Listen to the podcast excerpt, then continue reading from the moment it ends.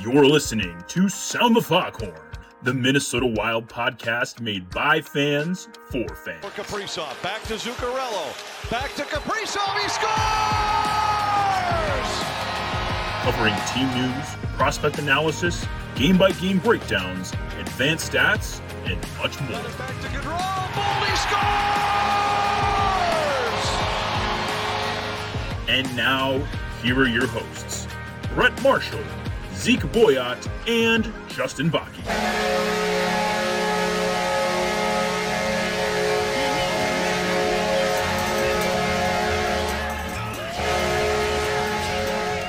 Hello and welcome in to the first episode of Sound the Foghorn of the 2023-2024 season. Brett Marshall, Zeke Boyat, and Justin Bakke finally back with you. The schedules begin to settle a little bit. The wild season has started, so we will bring some podcast content your way.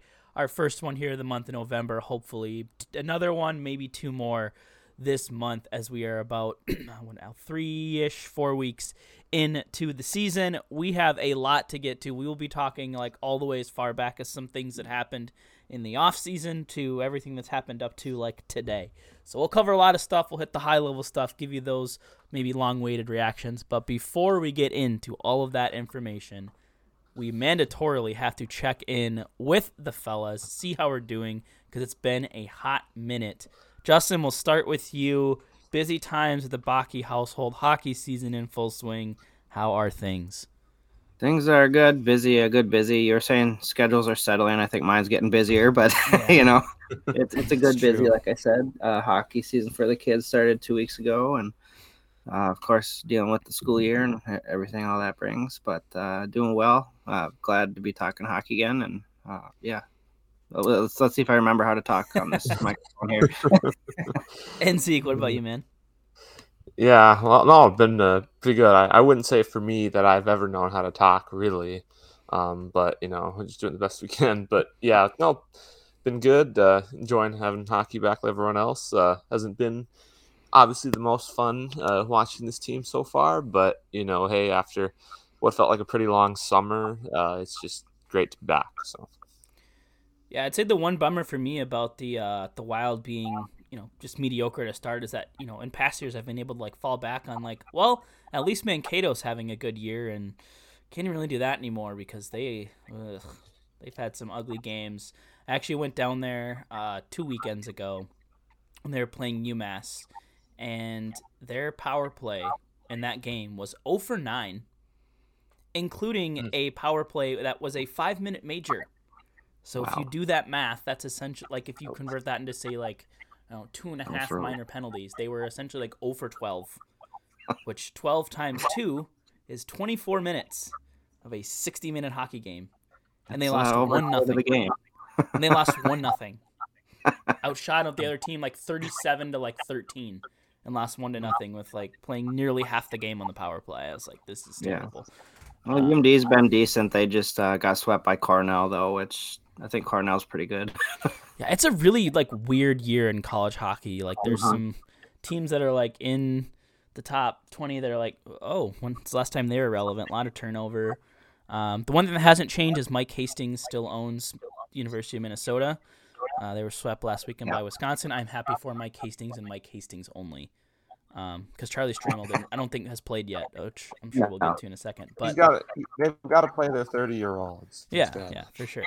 Um, it goes. I'm kidding. I don't. I yeah. Don't. So just as you expected, college hockey tar- talk to start.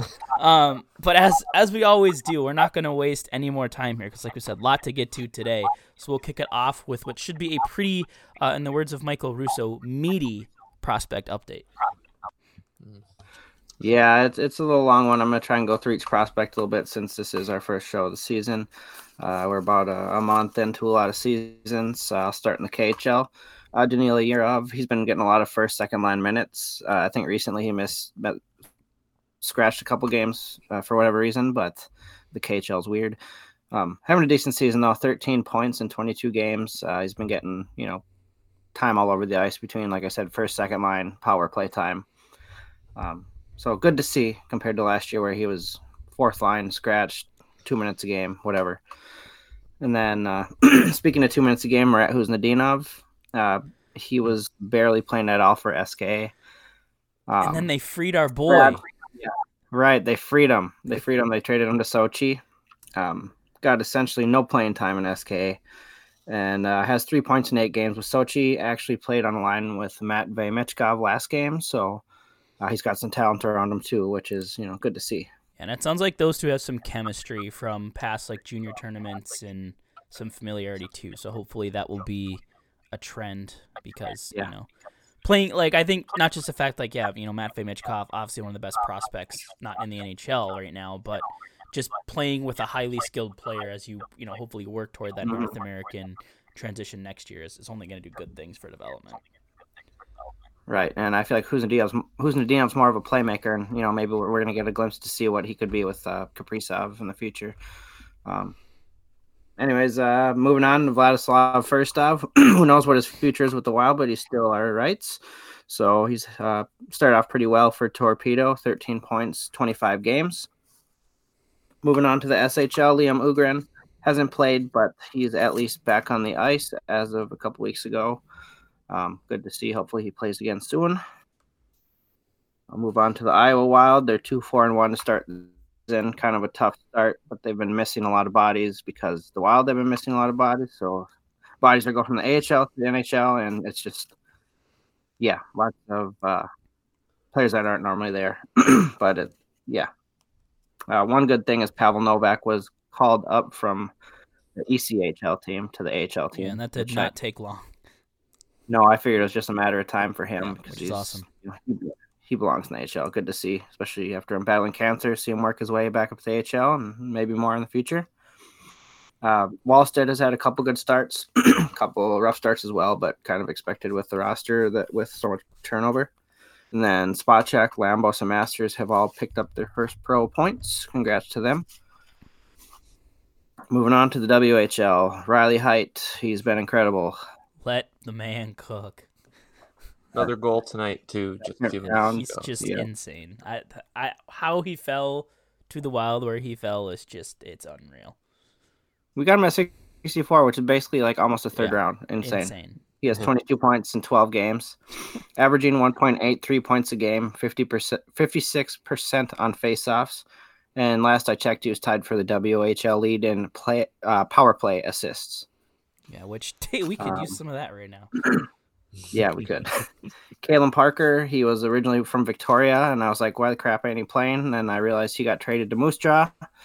Um, that that roster is pretty good, playing with guys like Denton Mateychuk, and um, pretty decent start there since he's been traded. Five points in 11 games for a defenseman, not too bad.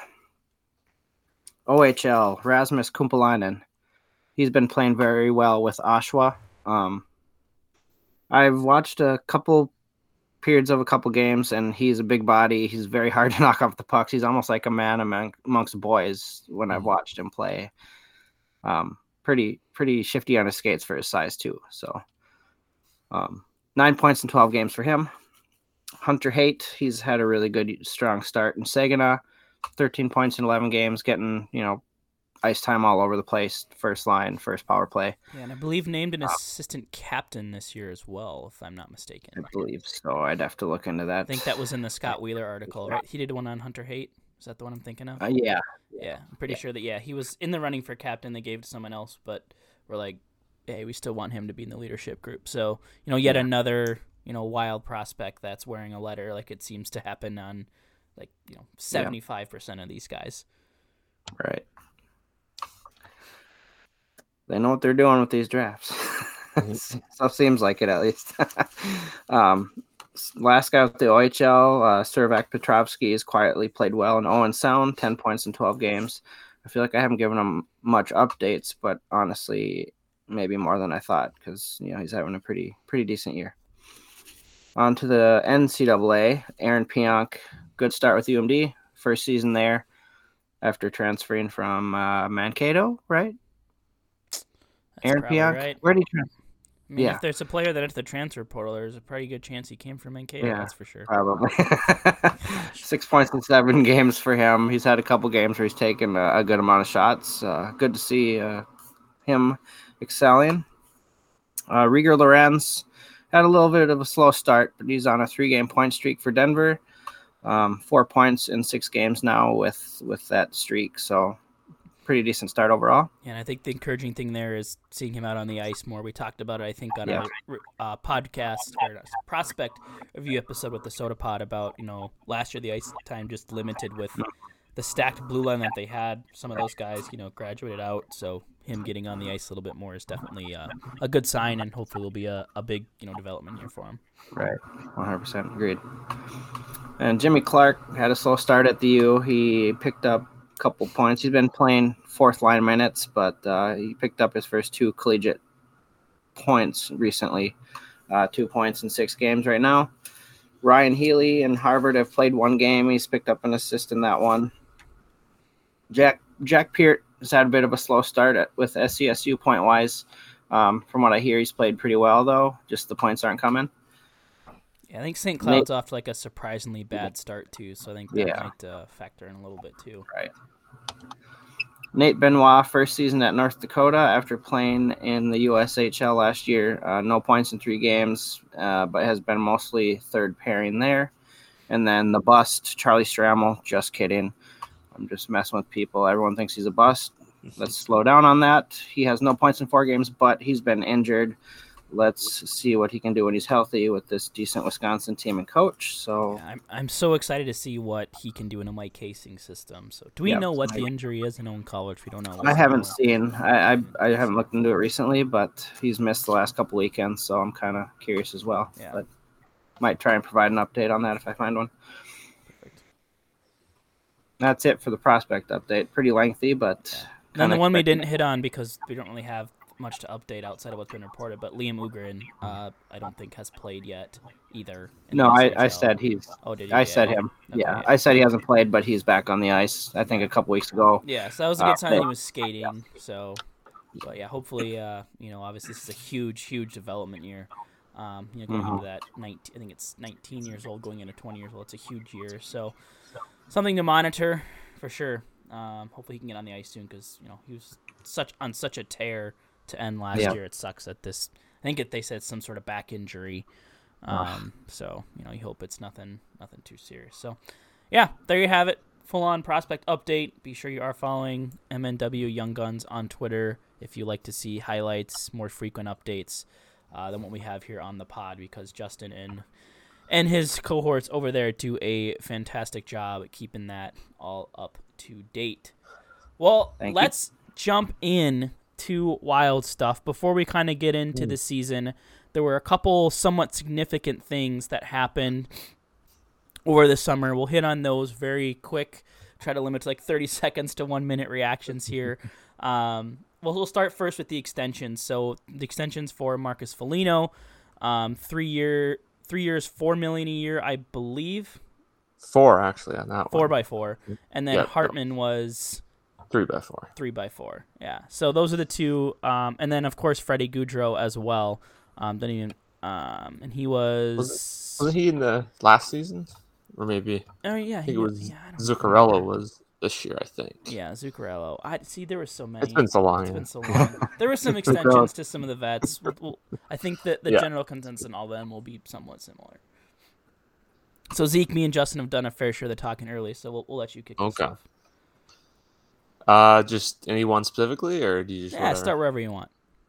Okay. Well, you know, obviously, I, I think the first thing is, you know, people seemed a little surprised uh, in a way that, you know, all three, three or four of these guys did get re-signed. I mean, you know, it, I think w- when you think about it, it just really isn't all that surprising based off the, uh, you know, the way Russo has been talking about it since, you know, last spring and the way Obviously that, first fire.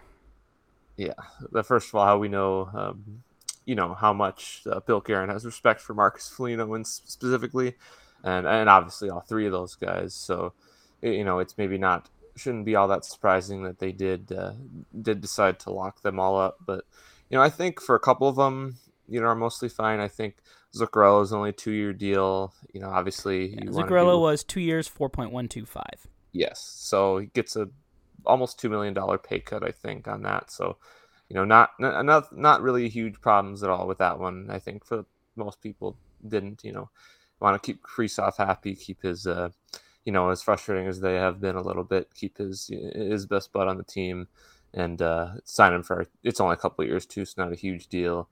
You know, Hartman too. You know, it's a little surprised that he, uh, you know, signed that contract, uh, considering you know it is obviously is a big raise from his 1.7, but he still, you know, it seems like one where if he absolutely wanted to, he probably could have gotten closer to five on the open market, and obviously he started pretty well this year. So, you know, not not really too much a complaint for me on that one either. It's also only three years. Obviously, the one that I'm sure was, and I'm sure with you guys most controversial is you know the fact that Foligno got that fourth year at his age is you know a little bit concerning. I think he's been okay to start this year, not particularly great, but uh, you know, obviously, I think the fourth year is the uh, is the problem with that one. But I think for the most, for, overall, I think Zuccarello, Hartman, fine. You know, like both those players, they're not signed for very long or too ridiculous a cap hit. But Foligno is a little bit more questionable in those two for sure.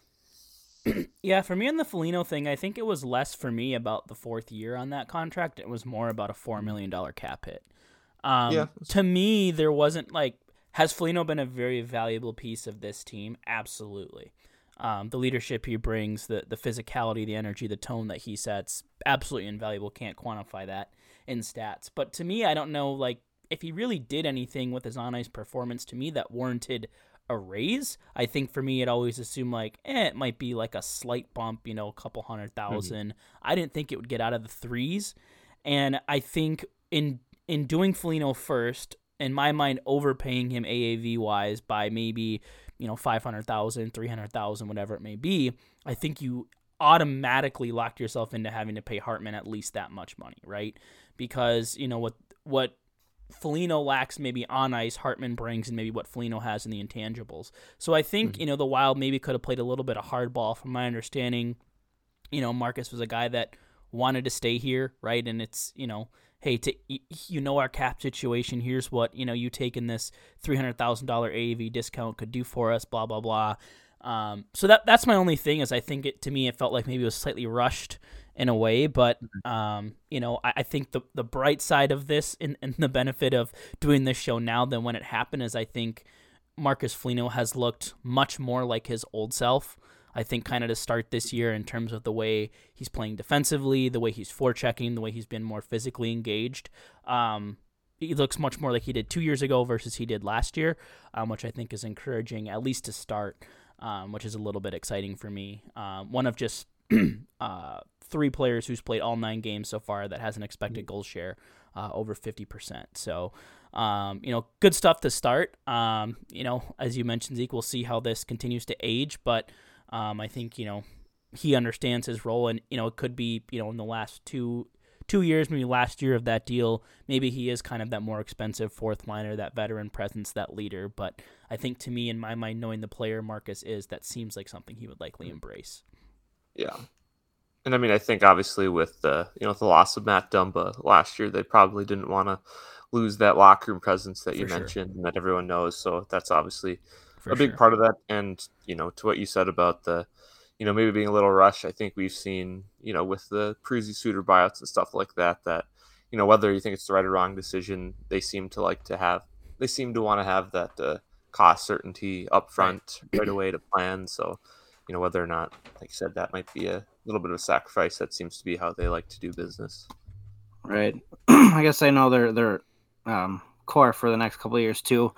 Um, you know, coming out of these Parise Suter buyouts, uh, we expect some of these high-end prospects to make their way over here. I mean, especially next year, mm-hmm. you got Khusnutdinov, Yurov, Öhgren, all you know, presumably coming over. But we honestly, you don't know how those guys are going to be. If they're going to be, you know, AHL, the NHL, NHL right away, maybe a couple of them. But um, at some point, we want them to be the roster players. But yeah, I mean, we'll have the cap space to sign some guys hopefully those young guys work out. But if not, you know, you have some cost certainty and some of these guys that can fill some of those lower roles, even if if some of these big guys do work. Hopefully. Yeah, and I think that's kind of maybe kind of the hidden message behind these three extensions because now if you look at kind of the Wild's roster and what it looks like going forward.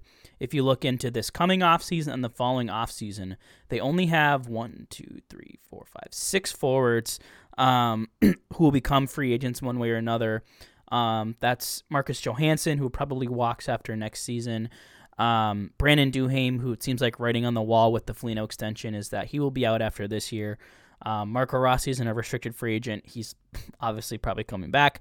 Um, Connor Dewar, RFA after this year, I'd assume they probably bring him back for that fourth line role. And then Pat Maroon, who's on the one year deal, and then Vinni Lettieri, um, you know, more of a tweener. So not a ton of roster spots necessarily really open these next two seasons. So to me, what this term meant for Hartman, for Zuccarello, for Foligno is that Justin kind of speaking to what you just mentioned, like maybe they don't have belief or wanted to put all their cards in on these guys being ready. Obviously, we hope, you know, we would hope maybe a guy like Öhgren or Huzinov could step in next year, but Huzinov, you know, like you said, we said before, not getting a ton of ice time to start the year.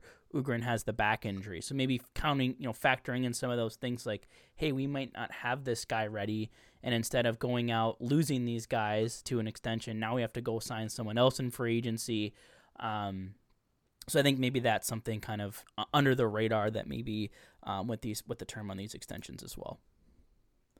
And I think you know the other thing with uh, with the Folignos and the Hartmans, even if they'll be overpaid for their role, they're kind of those guys who can, you know, based on their play style, probably play in a bottom six role. You know, mm-hmm. in two years, if you know one of these guys comes over from Europe or out of college and you know is plays himself way into an NHL spot or a spot in the top six or whatnot, that you know they could, uh, like you mentioned with Foligno Brett specifically, he could just as easily play, you know, lower in the lineup uh, in a couple years if need be. So it's not, uh, you know, th- there will be opportunity if, if uh, you know, if it is warranted from anybody.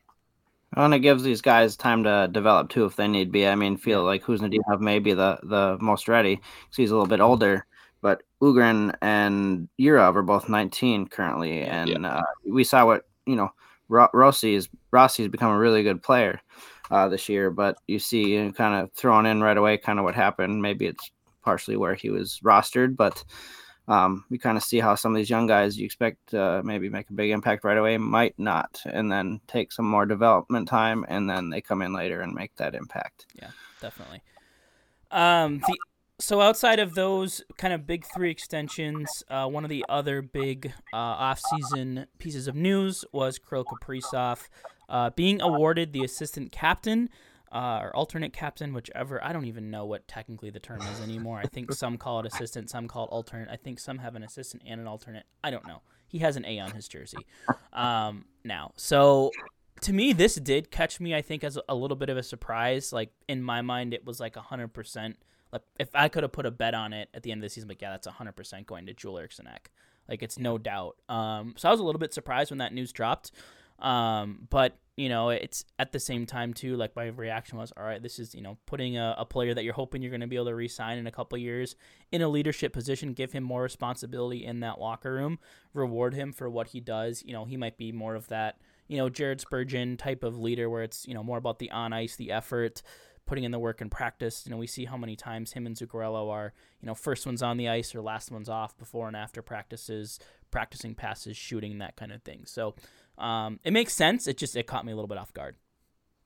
Yeah, I mean, it's talked about. He's talked about how much he's loved in the locker room too, and uh, like you said, maybe he's a quiet leader, quiet leader like Spurgeon. Obviously, his work ethic is you know second to none. Ek is up there too. I, I'm with you thinking, you know, if I had to bet my money, it would have been Ek, but um, certainly happy with Kaprizov getting that A. Um, maybe part of it is, like you said, wanting to keep him around, entice him more to resign, let him know some of these young guys are coming. You know, give his buddy Zuccarello a couple more years. Just do what you can to to keep him around, and hopefully want to resign the next time around. But uh, regardless of that, um, just his play and his work ethic alone deserve an A and and you know he's mm-hmm. becoming one of the the vets in the locker room. Honestly, yeah, that's true. Yeah, it's already his what fourth year I think yeah. here. So it pretty. Feel, uh, feels like he just got here, but yeah, he's. I know it does. Year four. yeah, and I mean, I think you know the other the other interesting bit that you know came out from that was you know when uh, Guerin brought him into his office to ask about this it the, you know they said that he basically said that he wanted it. He was ready for that kind of you know responsibility or added uh, you, you know added responsibility to being one of the leaders on the team, which is you know obviously pretty cool to see that uh, you know that that you know one of your best players you know that he wants that uh, that added role he wants that job he wants to you know be like you guys said i mean he already is the guy on the team but mm-hmm. you know like like you said justin when you uh, when you give a guy a letter like that that really says you know even off the ice that he's uh, an example and a leader and uh, you know nothing to dispute that like i said he seems to be maybe one of the hardest working stars in the league so uh, you know hopefully he can just uh, you know get out of this little rut to start the year. But uh, yeah, no. Otherwise, you know, hard to go wrong with either the choices that they had. So yeah, for sure. Um, so moving on from the off season, let's talk about this first nine games so far of the regular season. It's you know, it's had its peaks, it's had its va- uh, you know its valleys. You know, pretty, maybe a little bit more on the valley side. You know, probably not the start that many of us had hoped for or imagined. Um, I think we'll start with kind of the, the, you know, in my mind, would have been the most impactful things. We'll start more on negative. We'll work toward the positive. I think the fir- the first thing for me has been how sorely they've missed Jared Spurgeon, who is injured in the preseason, um, thinning up that blue line significantly, um, and then also the injury to Matt Boldy really putting a wrench in kind of these forward lines um, you know, kind of removing maybe a secondary scoring threat, you know, one of your top 5v5 play drivers on offense. Huge losses to start the year, and it's put wrinkles to the lineup, and I think it really proved to be a little bit more difficult uh, for this team to these first nine games. Yeah, that that was uh, a tough loss. I mean, I feel like Mermis has filled in pretty well where he's played. Mermis has looked like their fourth best defenseman in my mind. Yeah, he has. I, I maybe maybe he can stay. Maybe even third, honestly. Back, yeah, right. But still, there's no replacing Spurgeon. There's really no replacing Boldy. I uh, got to remember Goligoski got hurt. Yeah, he's, you know, has his good and his bad. But when you lose him and Gaudreau and Boldy and Spurgeon and, and fill them with, you know, Mermis who's filled in well and guys like Lettieri and Sammy Walker and, you know, you're you're maybe not going to start the season how you want because you're not going to have the lines you want, and you got guys that are maybe tweeners kind of in your lineup. Um, some of these games have been tough to watch, but they've also had good games to watch too. But I mean, uh, injuries have played a huge part. You, you can't replace Spurgeon and Boldy with anything that we have currently. Yeah, I mean, you know, like you guys have said with the D, that's just kind of a ripple effect on the whole team because then you're asking, you know, the bottom four guys all to do much more than they're really capable of, or you know, should be. I know Middleton, for example, has been a little better recently, but you know, obviously he's not, uh, you know, he's not uh, on his own a top pairing defenseman when Spurgeon is out. So it's asking guys like him and you know, uh, Calen Addison and Jon Merrill and all these guys to play above their level or play more than they really should. And I mean, you know, obviously Brock Faber's been really good, but like Evason said, you know, he ideally would not want to have to depend on him to be your uh, best defenseman every night. So uh, hopefully, you know, it seems like he's maybe getting close to getting back. You think he skated today, so yeah, on the ice I, in a contact, like a not wearing a no contact jersey. So yeah. I think he has to sit out at least through. I think it, with the the tenth game is because he was retroactively placed in IR, so he would have eligibility um, as soon as I think what is that Saturday. I think mm-hmm. he could he could potentially come back. Um, so that's good um, that he's close. So hopefully sooner rather than later here. Yeah, you'd be correct. New Jersey's game number ten. Yeah. Mm-hmm. New York on Saturday. Yeah, I mean Zeke, as you mentioned, like just this, the responsibility that's been thrust onto some of these other defensemen has been um, quite crazy. I mean, I don't think, uh, you know, if you had told me that nine games into the season that the Wild's ice time leader through five games would be Brock Faber by four and a half minutes, I don't think I would have believed you. Um, 211 minutes for Faber this year. Brodin, um, the only other player on the team with 206 and a half, um, over 200 minutes on the season. Like just, just crazy how much they've had to lean on him. Started off great, you know, went those first couple games looked really good. Then I think, you know, the the extra minutes, the the tough matchups, I think have kind of started to to come on him, come up on him a little bit more.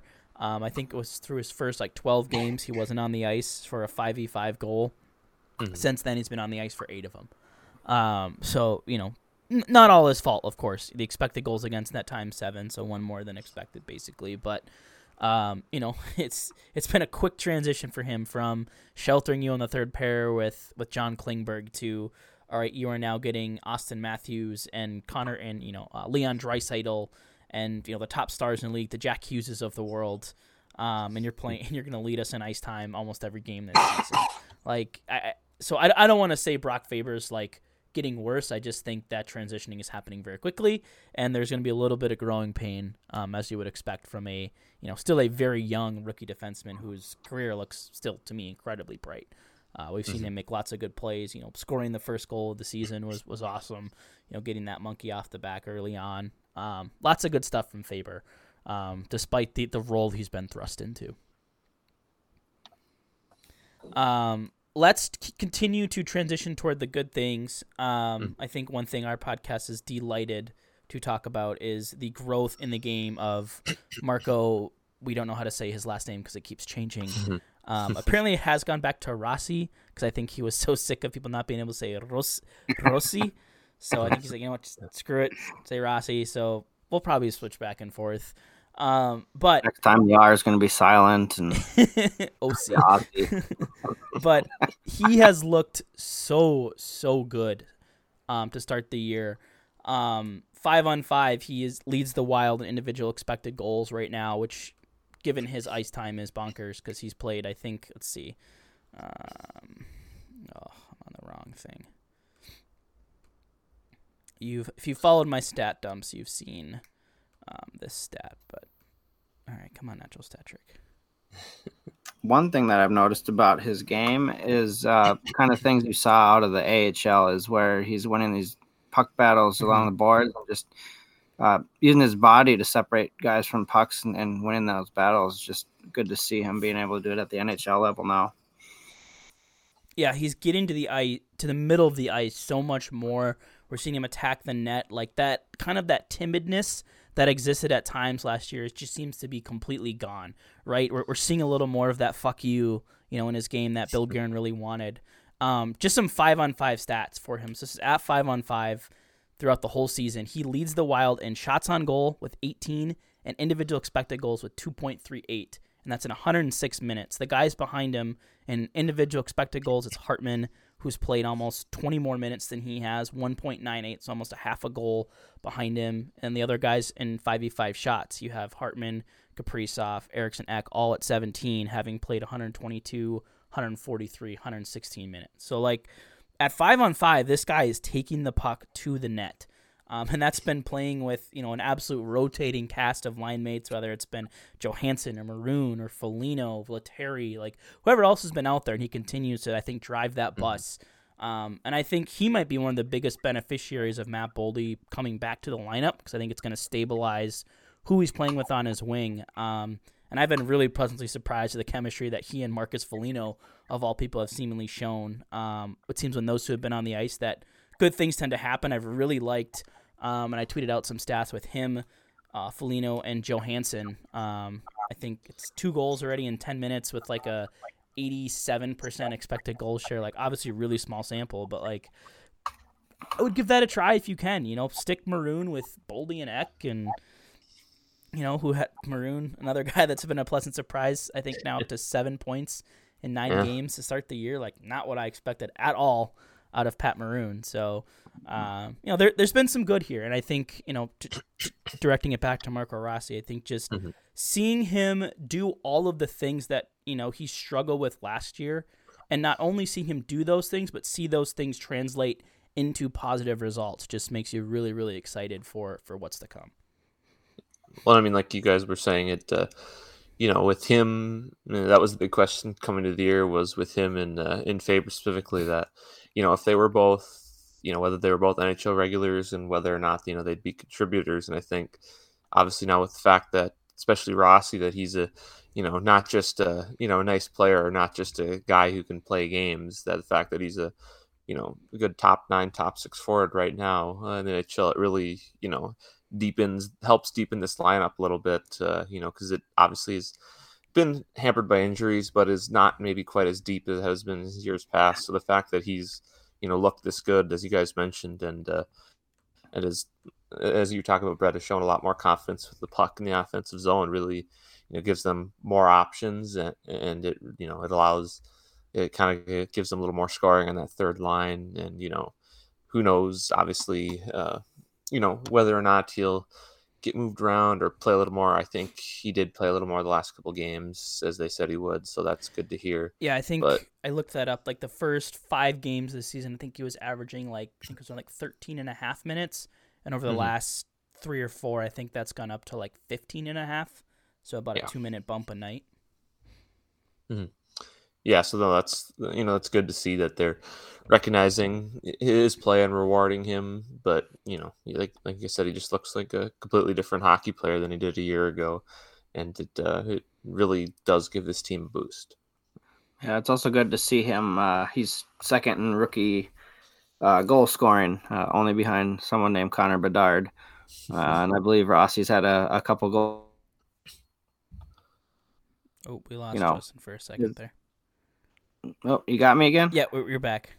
Okay. it cut off a couple of goals, so we maybe lost like the next sentence there. Well, I, yeah, I was just gonna say he's lost a couple goals to being called back, but uh, it's good to see him as part of that scoring race too, and adding that to the team, and and and just seeing him do what we knew he could do.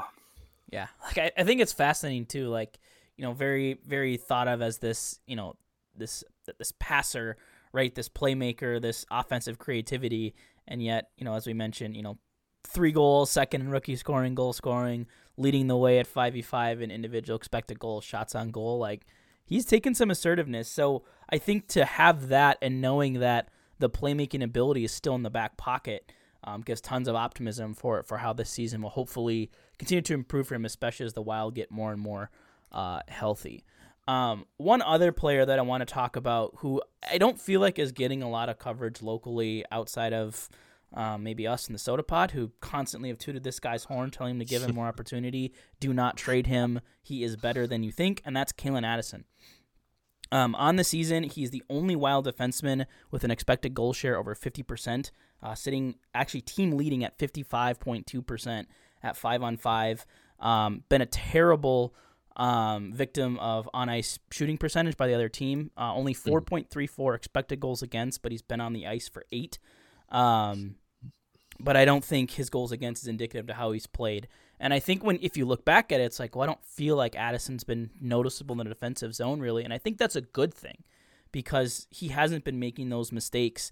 And this hasn't been in sheltered third pair minutes. He's had to, you know, as we talked about the top of the show, or you know, top of this conversation, like these defensemen have had to step up. I mean, you have Jon Merrill and Dakota Mermis who are, you know, eating up some of those more difficult minutes. You know, he's been better than Jake Middleton. He's been, you know, arguably better, just as good as Jonas Brodin right now in my mind. You know, a top two, three defenseman that they've had. You know, I think at times it may be a little infuriating. He seems to be shooting the puck a lot more. Whether or not it's the right time to shoot, debatable. But like for a team that notoriously overpasses, like it's it's to me it's refreshing. Like yeah, put a dang puck on net. You never know what's gonna happen.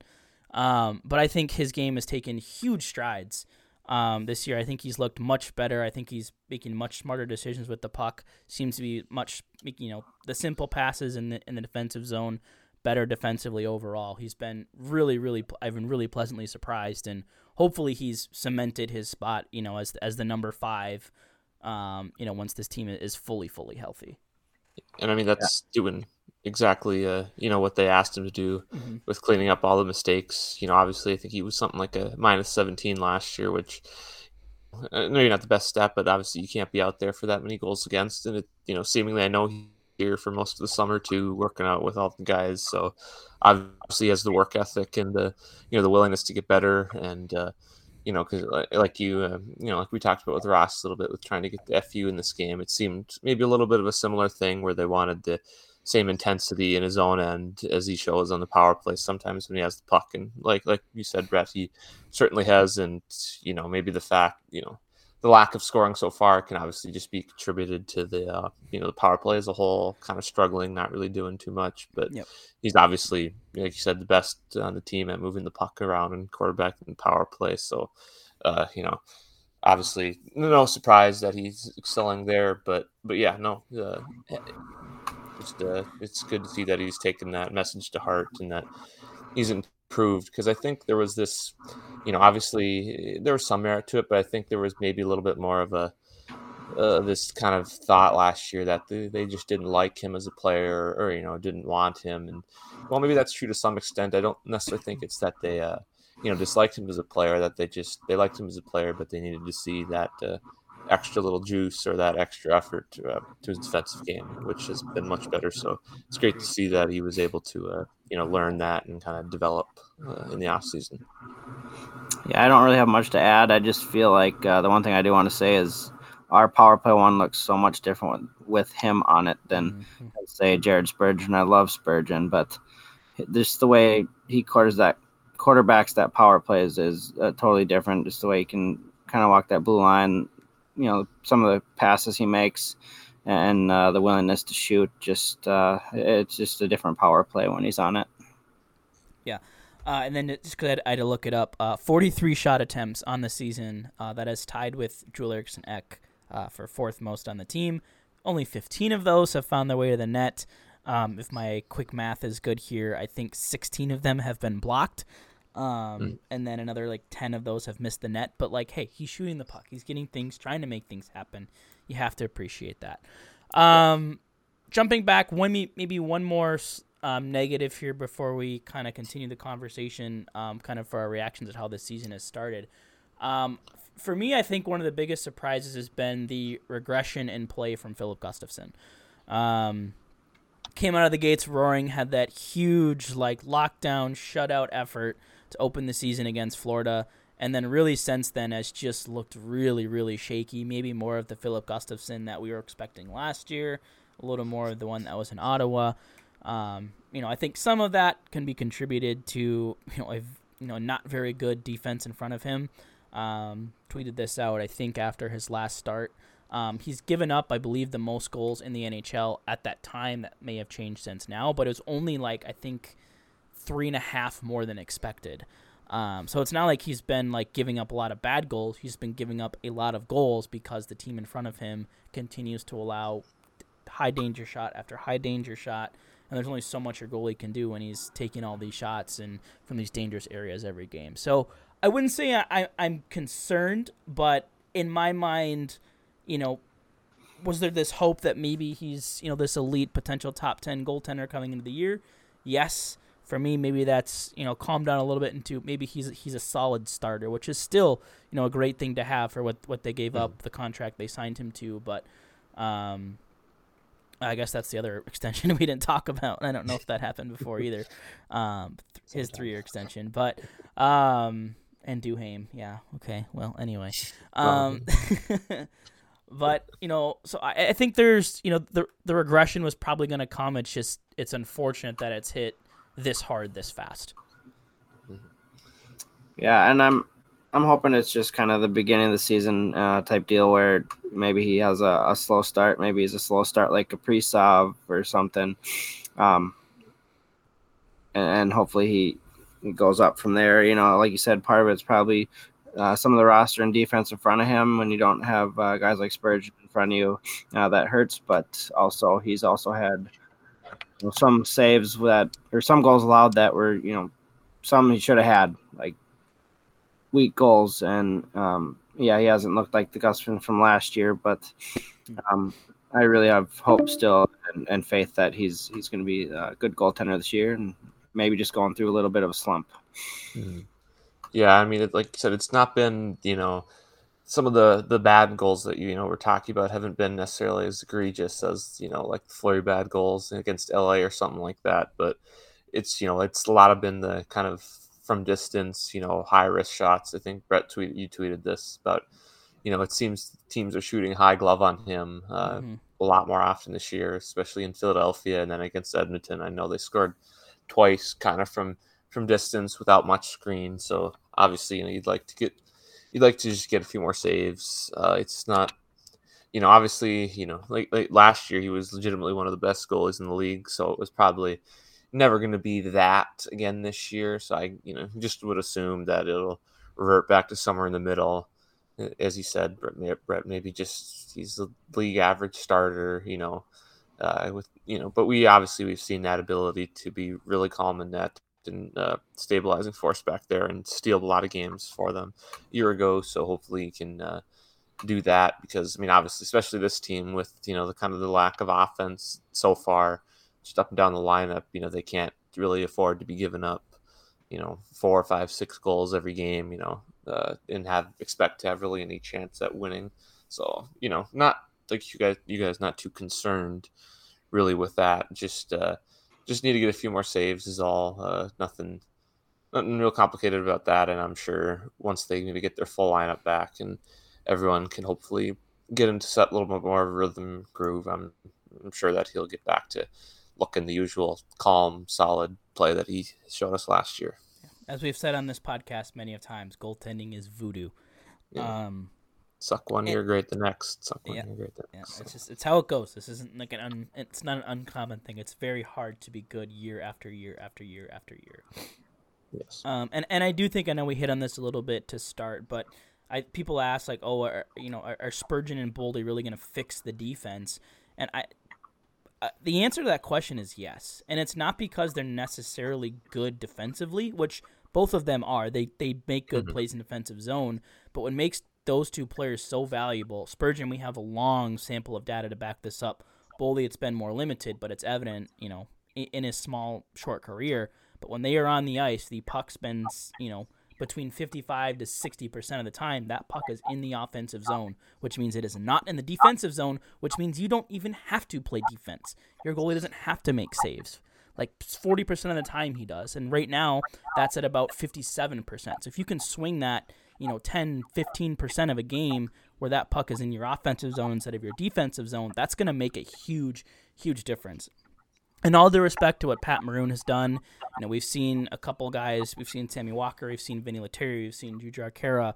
We've seen all these guys move up the lineup, but they're not Matt Boldy. And when you have to elevate those types of players to your top nine, that is that, that's a downgrade and a significant one at that. So I do think getting those two back is going to be huge. I think re, you know, having, you know, if, if they go back to the lines they kind of open the season with when Boldy comes back, if you have your Hartman, Kaprizov, Zuccarello, and then your your Ek, Johansson, Boldy, you once again, yeah, now you have two lines you have to worry about, and you have two lines you have to defend. We've seen the tertiary scoring from the Rossi line. All of a sudden, teams have to strategize a bit more of how they're deploying against you at five on five. All that stuff makes such a big difference. Um, and Zeke, to your point, and you know, if he can just make a couple more saves, like last year, you know, this Wild team was so bad at five on five, could not score five on 5 mm-hmm. goals, save their life. They are currently fifth in the NHL in 5v5 score, and they have 23 goals on the year, and three of the four teams ahead of them have played one more game. Um, sorry, there's only three teams in front. They're tied with Vegas, who's played one more game at 5v5 scoring. Um, so uh, to me, there's still a lot to be optimistic about. You know, I think a lot of this can be contributed to. Obviously, we can talk about the penalty kill. That's been terrible. I don't think we really need to hand, yeah you know, I don't think there's much more to be said about that. It's been terrible. Needs to be shored up. Hopefully, Spurgeon coming back can can help stabilize that a little bit. But if they can improve that penalty kill to eighty percent, get a little bit more of that, you know, that expected goal share, that you know, that game flow to back closer to 50-50 than you know the forty five percent it's at right now, I think things will trend in the right direction.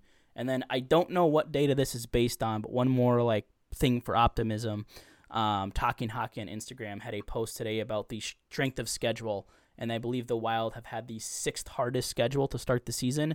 So you throw the sixth hardest schedule with injuries to two of arguably your three best, four best players to start the year. That that'll give you some tough sledding, and the fact they got out of that with three wins, two overtime losses, four losses, I, I think there's a lot of reason to be optimistic that this team will, will bounce back and find a groove. Right, and this might be jumping down a rabbit hole a little bit, but I think Boldy and Spurgeon coming back will make a lot of better players better, like even mm-hmm. Kaprizov, because uh, kind of like you mentioned, uh, teams have an easier time focusing on just Kaprizov, and maybe that's part of a slow start is they're focusing more on him, and they're like, oh, we'll make like the fourth line, like the Dewars, the Maroons, uh, the Johanssons, those type, try and beat us instead of uh, letting Kaprizov beat us. And, and good luck doing that. Uh, with Boldy back, like you mentioned, you have two lines to worry about. Then you got this Foligno Rossi line that seems to be clicking. Um, maybe they'll add uh, more points, and then uh, like the Dewar to Ham line, they've been known to throw a couple in here and there. So just makes everyone's job a little bit easier. Yeah, for sure. Cool. Uh, one more topic we can hit on here before we uh, before we wrap things up. Um, Zeke, this is something you wanted to kind of hit on, and we'd be remiss if we didn't. Uh, Ryan Hartman recently just named a Player of the Week um, this past week. Five goals um, on the week, of course, that coming off the heels of the hat trick against Edmonton. Edmonton. Yeah, I, that's what I thought it was. I'm like, is that that? That felt so long ago. Yeah, that, but it's probably that's Evan Bouchard minus three, despite having like three points or something yeah. in that game. Yeah, I mean, it's the, the Oilers have had a you know, if, if we things are things are bad, but we could be the Oilers right now, who yeah. are just they can't that's do true. anything, um, right defensively right now, um, and they don't have injuries that I'm aware of, so they're just bad. Um, but yeah, he's been off. You know, we Hartman obviously last year we saw some of that scoring regression, far cry from the from the breakout season he had a year before. Um, but we've seen a lot more of what made him good before, you know, playing with Zuccarello mm. and Kaprizov, and that's when he has the chance to shoot it, he shoots it. Um, not overpassing, going to the net. We've seen him bang home some rebounds, make some, you know, breakaway goals, scoring all different types of ways. Um, recently was bumped up to the top power play, I think last game. Um, I did see a report at a practice today that it sounds like the top units been reunited. So Boldy, Eriksson Ek, Kaprizov, Zuccarello, Addison. Uh, but now on that second unit, I think it was Rossi, Hartman, Johansson, Maroon, and Brodin, I think was the second unit. Um, so getting that opportunity there. But I think for him to be clicking, you know, the, the, the top line is like, I mean, they've been the definition of, of this team season, the, peaks and valleys. I mean, they've had some yeah. games where they've took over the game, dominated, like the game in Edmonton. There's been other, you know, games. I think um, I want to say it was like the game against LA, maybe it was, where they were on the ice for like 3 mm-hmm. three of the goals against. You know, we saw Kaprizov, you know, making some turnovers. So I mean, they've been really up and down, trying to find that consistency. But you know, I think the fact that Hartman's you know been able to to find some scoring early is, is really really good for for his outlook on the season. Yeah, no, it it it really is. I mean, obviously, you know, I think there's always been, you know, to a certain extent, he is, you know, obviously. Um, what's the word? Uh, he's lifted up a little bit by the skill of a guy like Kaprizov. Obviously, you know, no one's doubting that, but it almost you know seemed like there was kind of this. You know, it's not like he's been just like a total passenger these last three years on that line either. I mean, he's not a particularly like fancy skill guy, but you know, he's always kind of just you know, like they've said, go to the front of the net and uh, as you guys mentioned, just you know wait for Krill to find me, and he's you know able to finish those chances when he does get them. But you know, just and you know, like I said, he's not he's not just a nice little player out there. He can at times create for himself with those guys. It's not just uh, you know completely drag him along. So I think it's been uh, really good to see, as you mentioned, with the clean bill of health, him play really good and uh, and get a little bit look a little bit more like he did uh, a couple years ago. And, you know, doesn't necessarily mean he's going to score 35 goals again uh, in his career, but it's uh, it's just great to see, especially coming off that uh, the new contract there at the beginning of the year that we talked about. See him, uh, you know, start off hot like this and uh, put a bunch of pucks in the net. So. Yeah, I don't really have anything else to add. He's going to start off mighty fine, and you guys hit on him pretty well. So Awesome. Just just happy with his game to this point. Well, we got through pretty much all of our topics in, in a reasonable amount of time. So, as we always do, any kind of final thoughts, you know, your big takeaways from these first nine games, things you want to hit on here in these last five minutes or so uh, that we have? I think uh, I always say it: don't overreact uh, one way or the other, because you know maybe a tough start now, uh, maybe we go on a, a, big winning streak, and then, you know jump up the standings, just kind of enjoy the season and take the peaks and valleys as they come because it's a long season and they're they're both going to come along the way. Yeah, no, I, I agree 100% with everything you just said, Justin. I think, you know, obviously they, they did start out a little tough last year, too, like this. Obviously, giving up a lot of goals, kind of uneven play. So, you know, only nine games, so you know we'll see. Obviously, there are some concerns, especially on special teams or whatnot. But you know, as you said, still early. It's a you know it's a very long season. There's you know, especially healthy. There's too much talent and too many good players on this team for them to not at least be as good as they were last year. Especially if they can just get a couple more saves, like we talked about. So you know, hopefully, you know, with Boldy back tomorrow and then Spurgeon back, hopefully this weekend or next week they'll be able to get everyone back and get into rhythm with their lineup and uh, hopefully just start to win a few more games and uh, and, and go from there. But uh, so yeah, no, nothing, nothing too uh, concerning. You know, at the very least, another way to look at this is at least you're not the San Jose Sharks 0 and 9 with nine goals in the nine games played. So it could always be worse. Yeah, they are uh, definitely in, in, in tank mode. Um, on the horizon here, the Wild back-to-back home games against uh, the Devils, who we, you know, I think that last game, if they kill a penalty, um, pretty good chance they win that game. Same with the game in Washington before, if they kill off some yeah. those penalties. Um, you know, one more penalty in each of those games, um, and they have a shot to win that game. So, mm. um, Devils have been struggling a little bit too. They've had a lot of the same issues as the Wild. Their difference is they their power play has been nuclear. Um, so if the Wild can get that in check um, with Boldy back, I think there's a lot of you know some some good things to be had there. Then a tough Rangers team, currently third best in the league, uh, seven two and zero oh at the time of this recording on the year. So should be a, a tough test on Saturday against the Rangers. But um, from my memory, a team the Wild have seemingly played well and always play kind of up to their skill level. Always end up being kind of a fast physical game.